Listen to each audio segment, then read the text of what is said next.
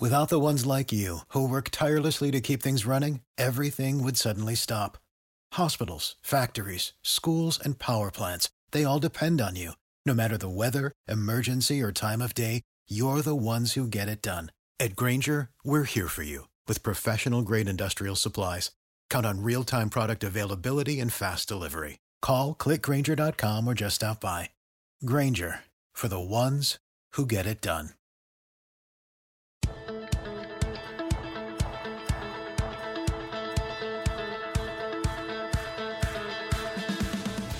Hey, everybody, welcome back to That Trippi Show. Today we have a great guest recommended to us by my good friend Vern Galvin. Katherine Stewart, author and reporter, she appears regularly in the New York Times, the New Republic, and NBC News, and she's written multiple books on the Christian right in America. Her newest book, The Power Worshippers, came out last year, highly recommended. We're here to talk about one of the key factors in just about every election, but especially as we look to 2022 Christian nationalism. Katherine, thanks for being with us. It's great to be here. Thanks so much for having me. Well, you're yeah, actually, uh, we've had two or three guests recently Stuart Stevens and then um, James Fletcher, who uh, is director of a, a, film, The Accidental President. Um, and both of them sort of explained um, how we all lack the imagination to see Trump happening in 2016, and and then still kind of lack the imagination about how far he would go and how far this is still likely to go. Um, and Nick O'Malley came on uh, a few episodes ago and talked about how journalism and just sort of the fragmentation of, of coverage out there is just sort of further making things tough uh, to understand and seeing people go into their own niches. Uh, and then uh, I read, uh, and Alex read it after uh, Vern clued us in, of some of your pieces about how, you know, obviously Christian nationalism, the movement, uh, had a lot to do with what a lot of us didn't see coming and and how it's it's it's still here. The scarier part was how it's still here, and and how did Trump appeal to them? How did what's the connection between him, this guy doesn't seem, you know, I, I think he seems to be not out of that value structure, out of their their value structure, but somehow was able to energize them in the way in the way he was able to do. Yeah, I think your guests are absolutely right. That sort of failure to imagine uh, is correct. It's it's not that we failed to imagine that Trump could win. It's that we really failed to understand how Christian nationalists could like Trump and how he could appeal to their authority, authoritarian tendencies. Um, I think we failed to understand what Christian nationalism really is. Um, there's a tendency to view it as a culture war or as a social movement. I think a lot of us took for granted that the movement is motivated by some moral or religious concerns. So a lot of observers tended to see their support for Trump as a kind of compromise or as something purely transactional, uh, like he promised to uh, appoint pro-life judges and the like.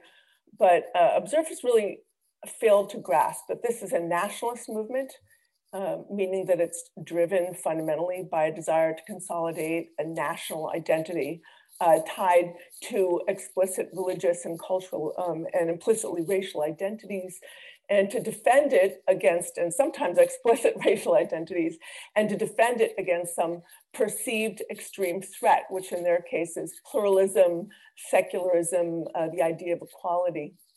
So, you know, Trump, uh, far from representing a, a compromise candidate, actually embodied many of this movement's aspirations. So, uh, I mean, in your Times piece right after the election, you, you you pointed this out that you know we have racial, uh, urban rural divides um, that they, that often get the most spotlight, but that the religious the, the religion divide is is really important. And and I didn't. I, I'd like you to get into a little bit more about sort of the, the you know what's the definition of of this nationalism you're talking about? I mean, is it a Christian nation? I mean, what is it that that that, that drives it? Well, Christian nationalism is the idea um, that America uh, is tied to uh, religious and uh, cultural identities. It's um, you know it's it's a political movement. Uh, it consists of a variety of both you know for-profit, nonprofit uh, groups, legal advocacy groups. Um, there's like a kind of machinery of the movement, uh, legislative initiatives, right-wing policy groups, um, data organizations, uh, kind of a, a, a, messaging sphere, all acting sort of in concert, uh, certainly in election cycles. You know, it's um, it makes use of religion, but it's not just trying to achieve religious, social, or cultural aims. It's really trying to achieve political power. And I think that there's a kind of many aspects of the movement that are uh, unappreciated. It's sort of often framed as a religious movement or a cultural movement, but really it's you know acting in concert uh, in election cycles to achieve political power. You know, says that the United States is founded on the Bible, and our country can only succeed if it stays true to this foundation. Um, and as such, it's really a device for mobilizing and often manipulating large segments of the population and for concentrating power in the hands of a new elite. Yeah, Katherine, I, I one of the things I think you just mentioned is kind of that, the exercise of power. The view from the cheap seats is often that it's kind of this kind of uncoordinated group of people who kind of have these motivations, but from reading a lot of what you said, it, it is actually very coordinated. Can you talk a little bit more tactically about that?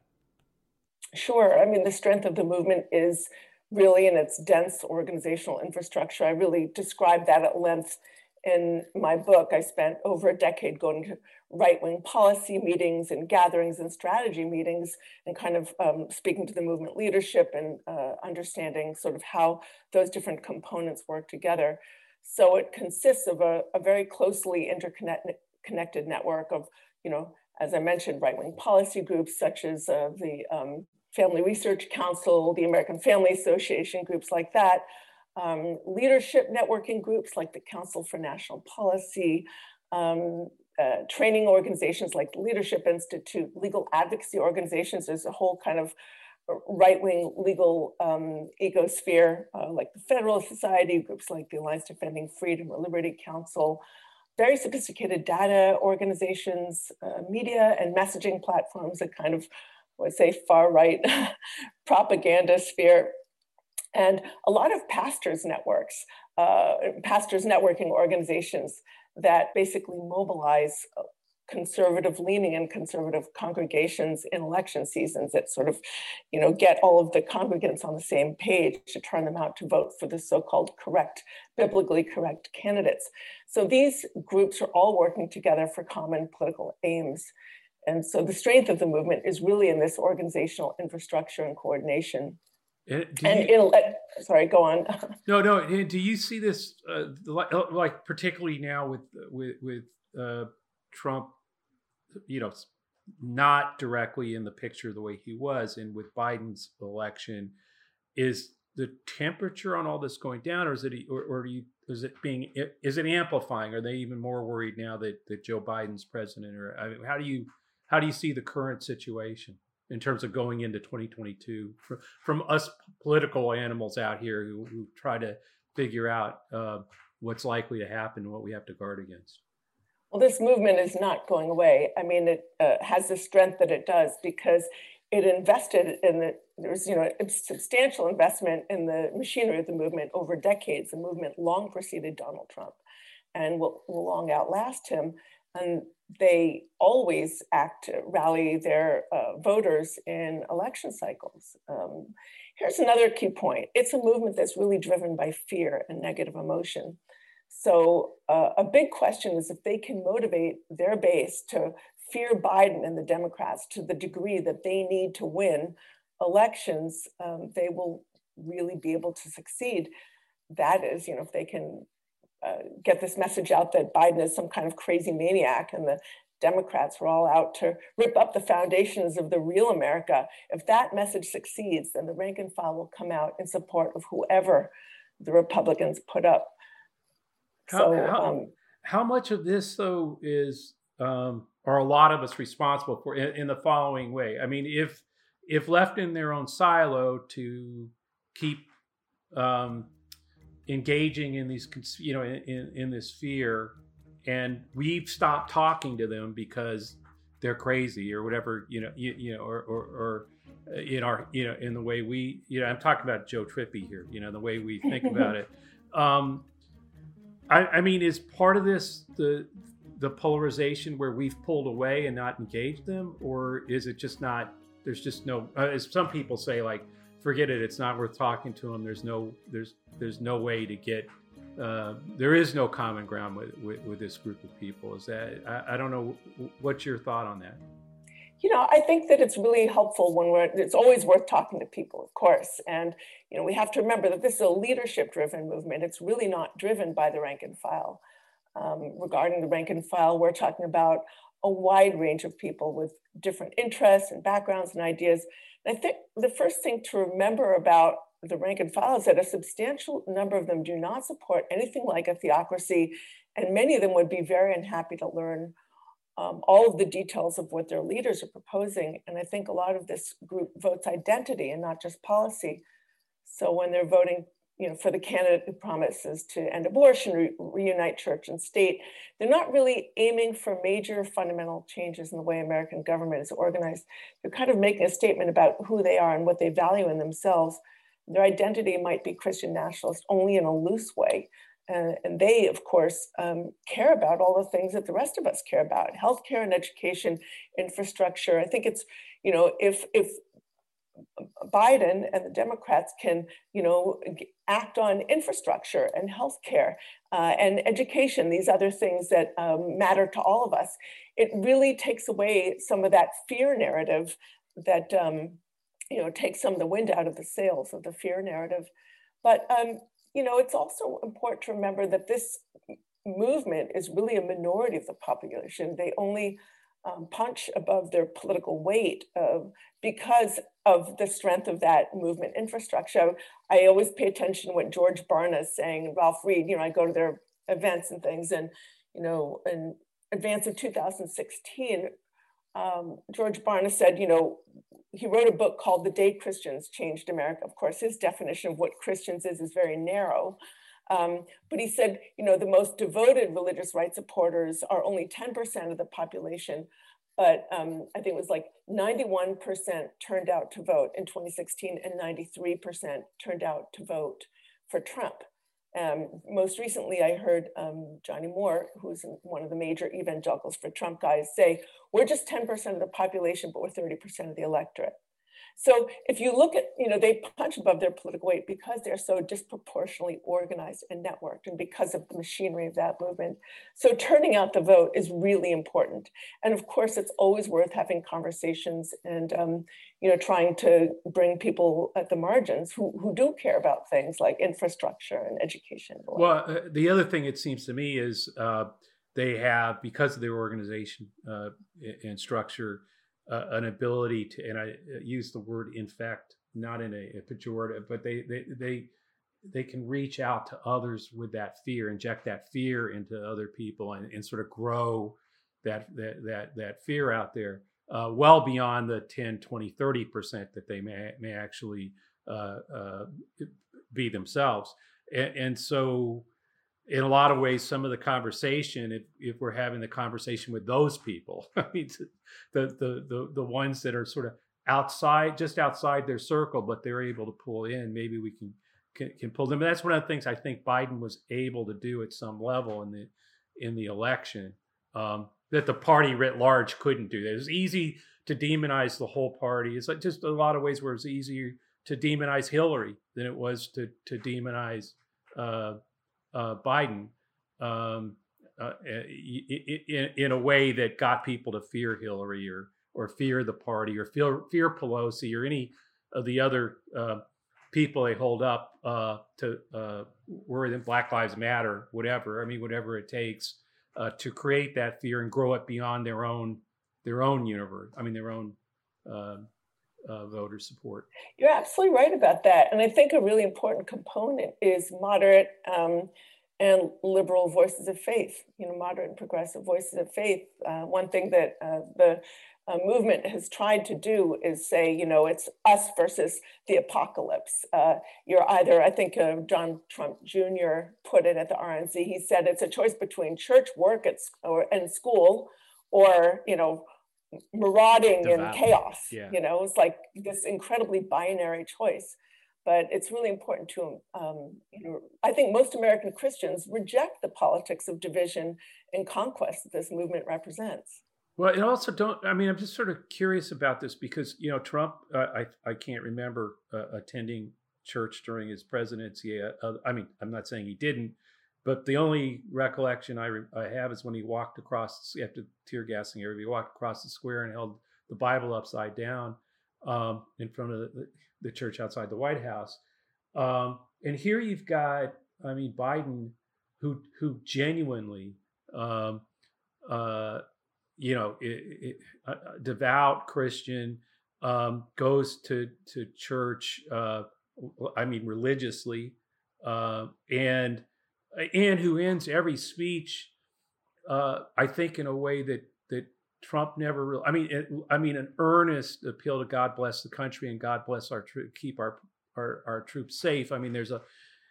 It just seems to me like is he will they hear any of that, or is the fear out there of whatever, wherever Democrats or or we're going to try to, you know, that that apocalypse that he represents, or that they try to get us get their followers to to fear, is that a constant struggle right now? Is there a chance that he can disarm people enough, or that they'll they'll see his genuineness and and give him a chance? It's always about the margins, isn't it? So yeah, of course, it's going to work with um, you know many I think, you know, again, most American Christians, most American Catholics um, uh, reject the politics of division and conquest. Um, you know, I think a, a, a lot of, uh, you know, interestingly, there's a kind of um, sort of political divide within American Catholicism as well. Uh, Ralph Reed has called Catholics the jump ball of American politics. It's sort of, you know, as diverse as the whole nation is politically but um, obviously his uh, you know he's a cradle Catholic. He's uh, devout, has been his whole life, and um, and that message you know of anchoring uh, his um, uh, concern for uh, humanity, for for for other human beings in his Catholic faith resonates with many American Christians, and uh, it's really important to remind people that that's that is that is religion as well. You know, the religious right likes to uh, claim that they alone have a, a lock on what on what what faith is, and yet uh, probably most Americans of faith uh, would not go along with with that uh, particular agenda. The quote unquote autopsy that's going on. The one thing I, I really want to touch on before, uh, before we lose you is is uh, the impact that the rigid, religious right has had on our court system. And uh, your recent uh, New Republic piece uh, really explored where we stand there. Uh, and one of the things that I can't remember, uh, maybe Alex, you can about what guest, but said that it, it, sort of matches up here, so I'll get to it. it. Is that the autopsy on 2020 was that they had to go beyond where they had the will to to push the envelope and take over the authoritarianism uh, view of the world, and the other part of the the, the autopsy was to purge anybody who in 2020 exhibited a reluctance to exceed and, and, go over that line. Then, so then when I I, I read the piece, it, it, there it's totally different because you're talking about the court, but it seems to me that there's that the Supreme Court you, you're looking at in a lot of ways is crossing over to that nationalism as well. Uh, can you, you talk about that for a bit? Sure. I, I think the big battleground is really the reframing of religious freedom as a, a right for people with sort of correct beliefs to discriminate against others of whom they disapprove, and B, a sort of bid for public money. But I think the main point of the religious freedom argument that as the as the religious right defines it is really to reinforce this Christian nationalist narrative the narrative that we, you know, so-called we, the true Christians, supposedly true Christians, are a persecuted group, and the salvation of the nation really depends on on them, right? It's a grievance narrative, and I think it would be, uh, frankly, foolish to believe it could be placated by granting them the privileges that they want. They will never be satisfied because they will continue to see themselves as aggrieved and uh, will support, frankly, any authoritarian candidate who addresses those grievances. Well, that's that's the part that I uh, I'm trying to get at here because your your your book really uh, and the piece I think really tackled the idea of exercising raw power at this at the expense of the rule of, of law. And, and what I'm trying to understand is how did the religious right get here? I mean, the the, the exercise of raw power is more important, and, and sort of a, a, a, guy like Trump, you, you know, really pounding the table on the exercise of raw power over everything else. Mm-hmm. How does that? And I, I kind of I get what you're you're saying. I mean, this fear that well, that's the way we keep to keep the privilege that we we deserve. But see, uh, uh, but where does that go? I mean, in other words, over time, uh, it's clear demographics and other things are you know we're starting to see uh, changes in so many states and and mm-hmm. what what as as they don't grow in size, and I'm not saying they can't, but I'm just saying as they as their percentage in the electorate shrinks, and they and they lose that sense of fear that the apocalypse is coming and we're losing power. Does that just make it even more? I mean, the, just the, the grab for raw power becomes then the, the, most important thing to them. I'm just trying to get into your your thinking on on no. something I don't yeah. think I'm articulating very well. But listeners no, know that know that about me already. That's a Joe. There's, I mean, you've said so much um, uh, that I could riff on, and I'll start with this. I mean, yes, of course, as they, they, I think they've figured out that they can't win in a fair fight, and that's why they're all in on voter suppression. I mean, how many hundreds of bills and how many states? Because you know, I think uh, Trump himself was caught in a hot mic saying, you know, if every American could vote, we'd never win, another, uh, Republicans would never win another election. And it echoes what Paul Weyrich said, you know, way back when, when he was, uh, he and a group of others were starting the sort of new right, which is the beginning of the modern, uh, you know, contemporary Christian nationalist movement. When he said, I don't want everyone, everybody to vote, our, our influence in elections goes up when the number of voters goes down or something like that. So you can even see him on video saying that. Um, so yeah, they're all in on voter suppression, but they're also all in. One thing that this is really doing is producing a tremendous amount of irrationality in the movement, and it's it's really sad. I mean, um, it used to be plausible that this was a cultural movement, you know, preoccupied with things like abortion, same-sex marriage, and the like. It no longer is. I mean, the movement has sort of uh, embraced wholeheartedly uh, these incredible conspiracies that um, you know that um, have really uh, served to destroy in, in a way uh, just show how they want to destroy our democracy.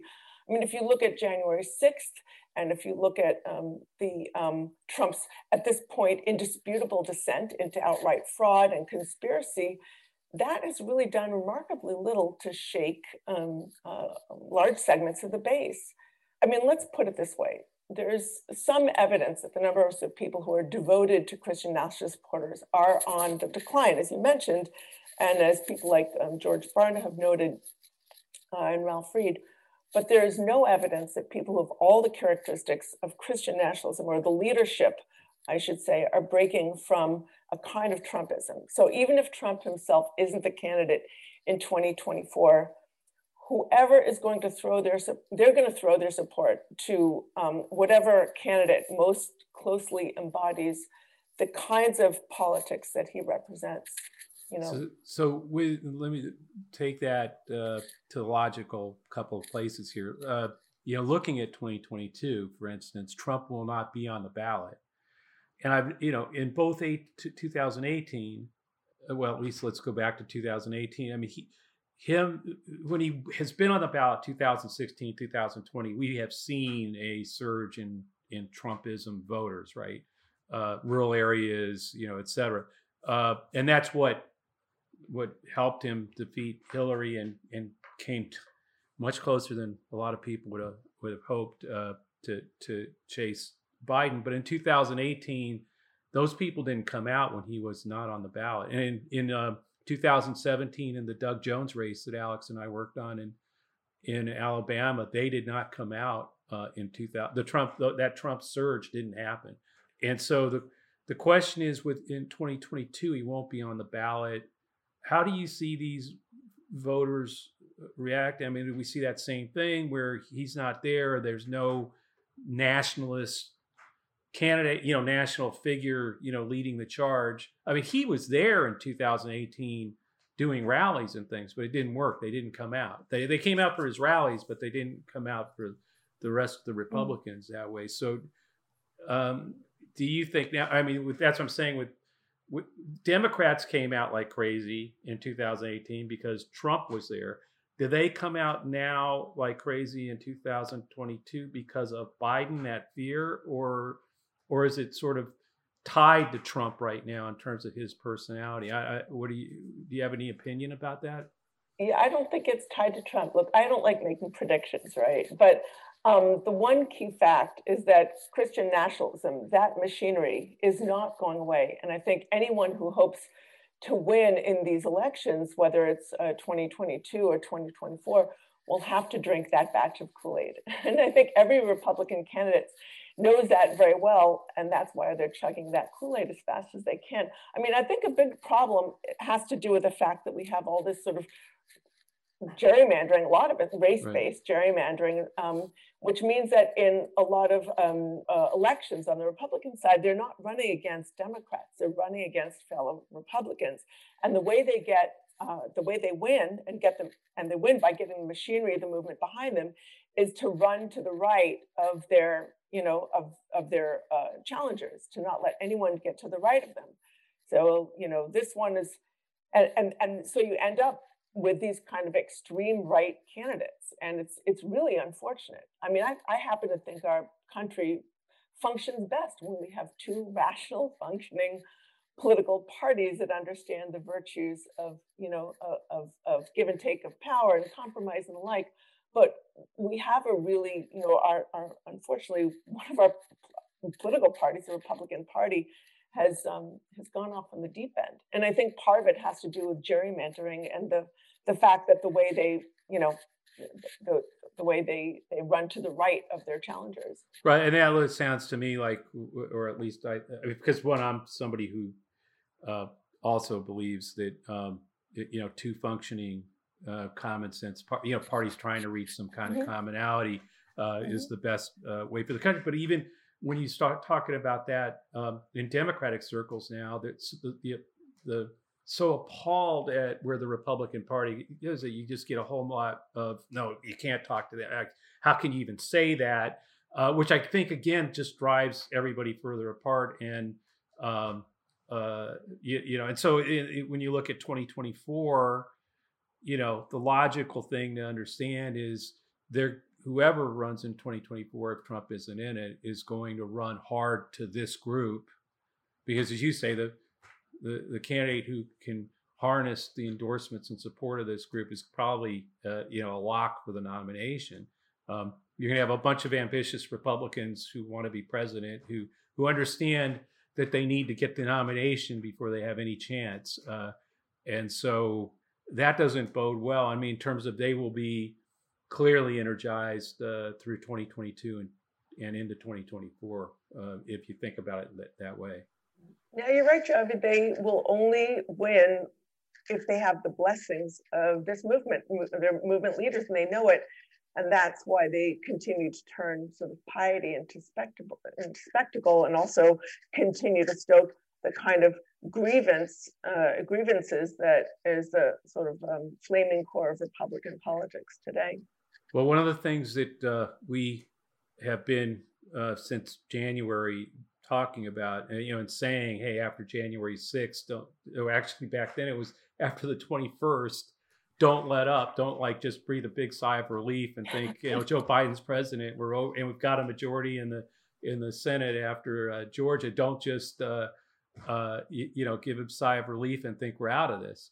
Um, and so we've been, you know, by bringing on uh, different guests, trying to trying to sort of get reasons for people to to educate people about why 2022 and 2024 um, are, you know, kind of in a lot of ways critical and, and more important maybe than the 2020 election in terms of you know uh, uh, uh, uh, keeping our guard up and not and and and working hard today not wait hey let's wait till 2020 you know January 2022 and then we'll start a campaign we've got to start uh, whether uh, talking to some of these folks um, I think Biden's doing a great job on uh, one thing I think we have is the advantage with a Democratic president, House, and Senate. Um, something you spoke to. If if we're actually able to be effective and touch them on the kitchen table issues of uh, of of healthcare um, uh, and getting them economic health in the middle of this crisis, and to, and effectively um, show that government isn't, you know, that, that that we're not that it's not Armageddon. that that, that uh, uh, Democrats actually can get something done for you. Um, and I think Biden's doing a great job of that. We'll see if the Democratic Party can keep the discipline of not wanting more and pushing harder. Um, uh, then, then you know, then he's willing to go and trying to pull this all together. But so far, I think you know uh, it's now up to a lot of people out there, hopefully our listeners, to to realize uh, there are a lot of reasons to think this ain't over and we need to keep up the fight. Um, Katherine, I really uh, appreciate you being on and helping us uh, uh get a, a, better understanding of Christian nationalism and, and, how it's impacting not just the past elections, but how it could impact 2022 and 2024. Thank you so much. It's a pleasure to speak with you today. Thanks for listening to that Trippi show. I really do urge you to get yourself a copy of uh, Katherine's book, The Power Worshippers, on Amazon or in bookstores now. And make sure you check her uh, workout, uh, her latest piece in the New Republic, or follow her at at Kath at K A T H S Stewart S T E W A R T uh, on Twitter. So, Joe, you mentioned Twitter. I, I think you went viral this week. You had a, a pretty touching story about uh, Fritz Mondale. Would would love to hear that. Yeah, I I I, uh, I was hit pretty hard. Uh, I mean, look, he was 93 years old. He had an incredible life. He's a wonderful man, uh, but he touched me in so many, um, on a personal level, in so many ways when I worked for him. Um, and I just felt I had to to try to tell the story of who that who Walter Mondale was. And so, um, look, uh, I was uh, in my 20s. I was running the state of Iowa, um, you know, the Iowa caucuses. I mean, he was the vice president of the United States. He could have anybody, he, his choice of organizers in the party uh, to choose to run Iowa. Um, I was really fortunate uh, for him to uh, to put me uh, in in what was then his, the most important state. He had to win it. Um, and on top of that, a Kennedy guy, because there were only uh, two or three Kennedy guys who, who were even hired in the Mondale campaign because of the bad blood between the Carter Mondale campaign and the Kennedy campaign in 1980. Um, and so, you know, he had always did the same thing when he flew into Iowa and flew out.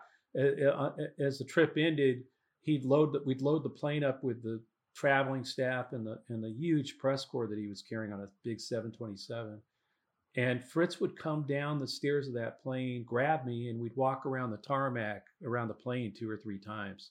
Uh, and he'd always, you know, we'd talk about just about anything, but at the end of it, uh, he would always look me in the eye, tell me his future was in my hands. Um, and it was kind of like that no pressure kid, but don't blow it thing. Um, win Iowa. Uh, and then he'd go bounding up the stairs and on you know the next flight on to New Hampshire for where he was going, and you know it it it, it was.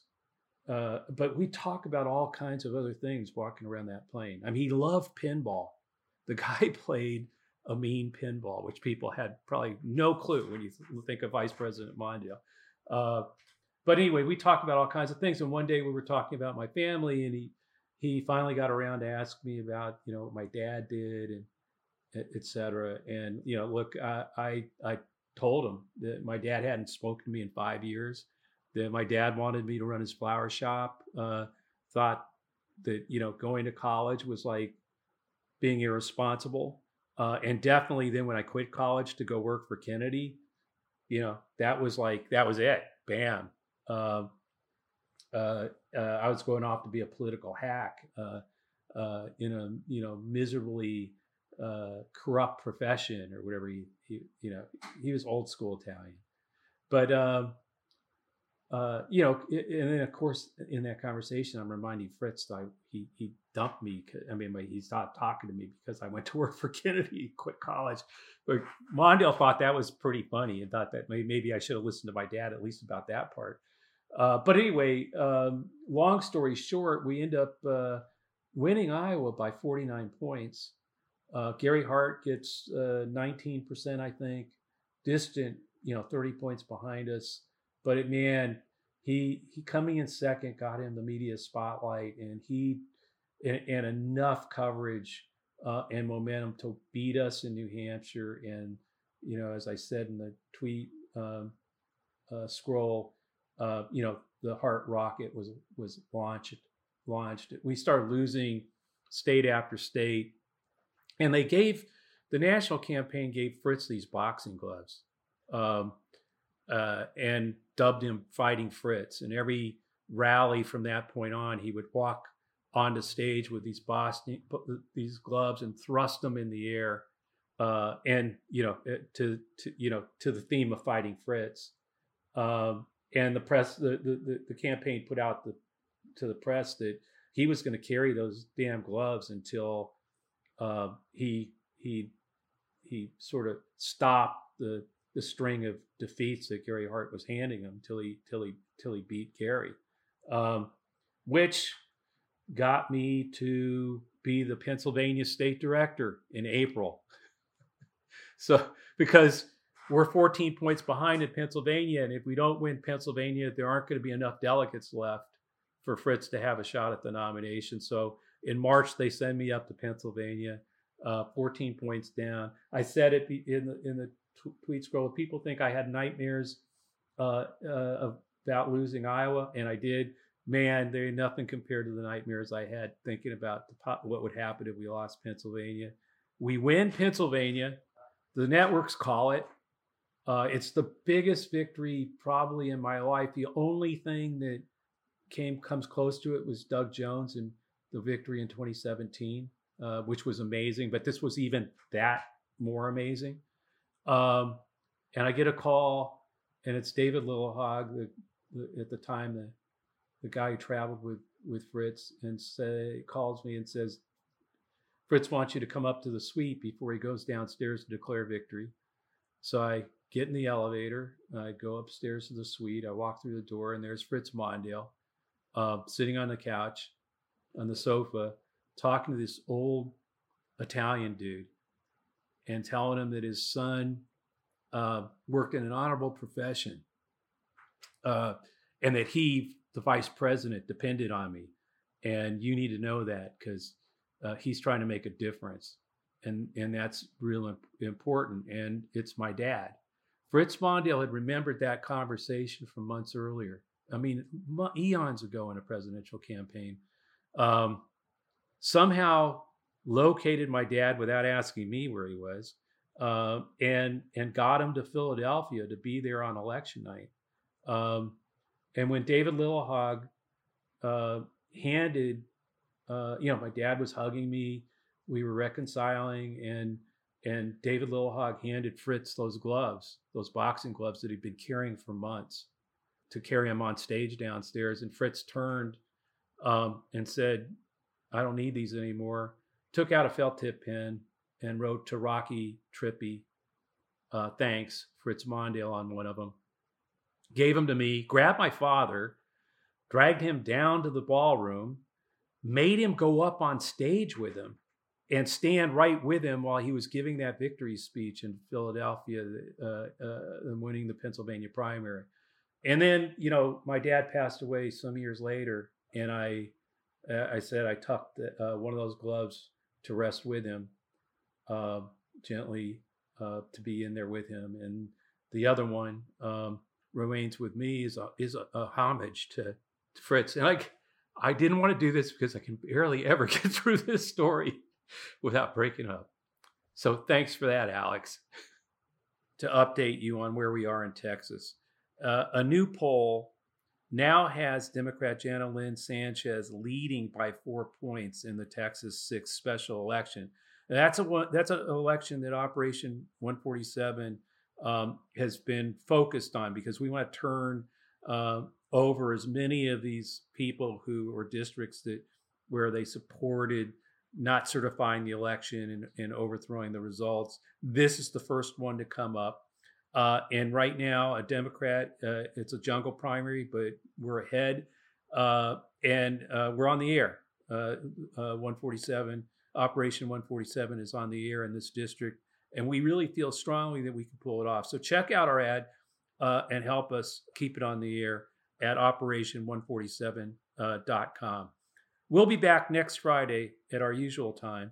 As usual, if you have a race you want us to spotlight or questions, please submit it on iTunes in the reviews or email us at thattrippishow at gmail.com.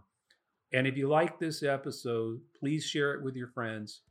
Uh, it really helps us grow. And one thing I, I, really do think this series of conversations that we had with with uh, Stuart Stevens, uh, Nick O'Malley, James Fletcher, uh, and today's uh, show with Katherine are worth. If you missed any of them, go back um, and look for them uh, because I really think they start to starkly show how important um, putting all our oars in the water and paddling to some to, to, to, to victory in 2022 is going to be.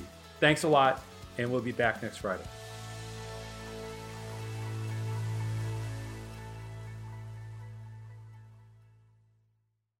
Did you know that most vitamin D3 supplements come from sheep's wool? I'm Kat, founder of Ritual. We're making traceability the new standard for the supplement industry. When I was pregnant, I couldn't find a multivitamin I could trust, so I created my own.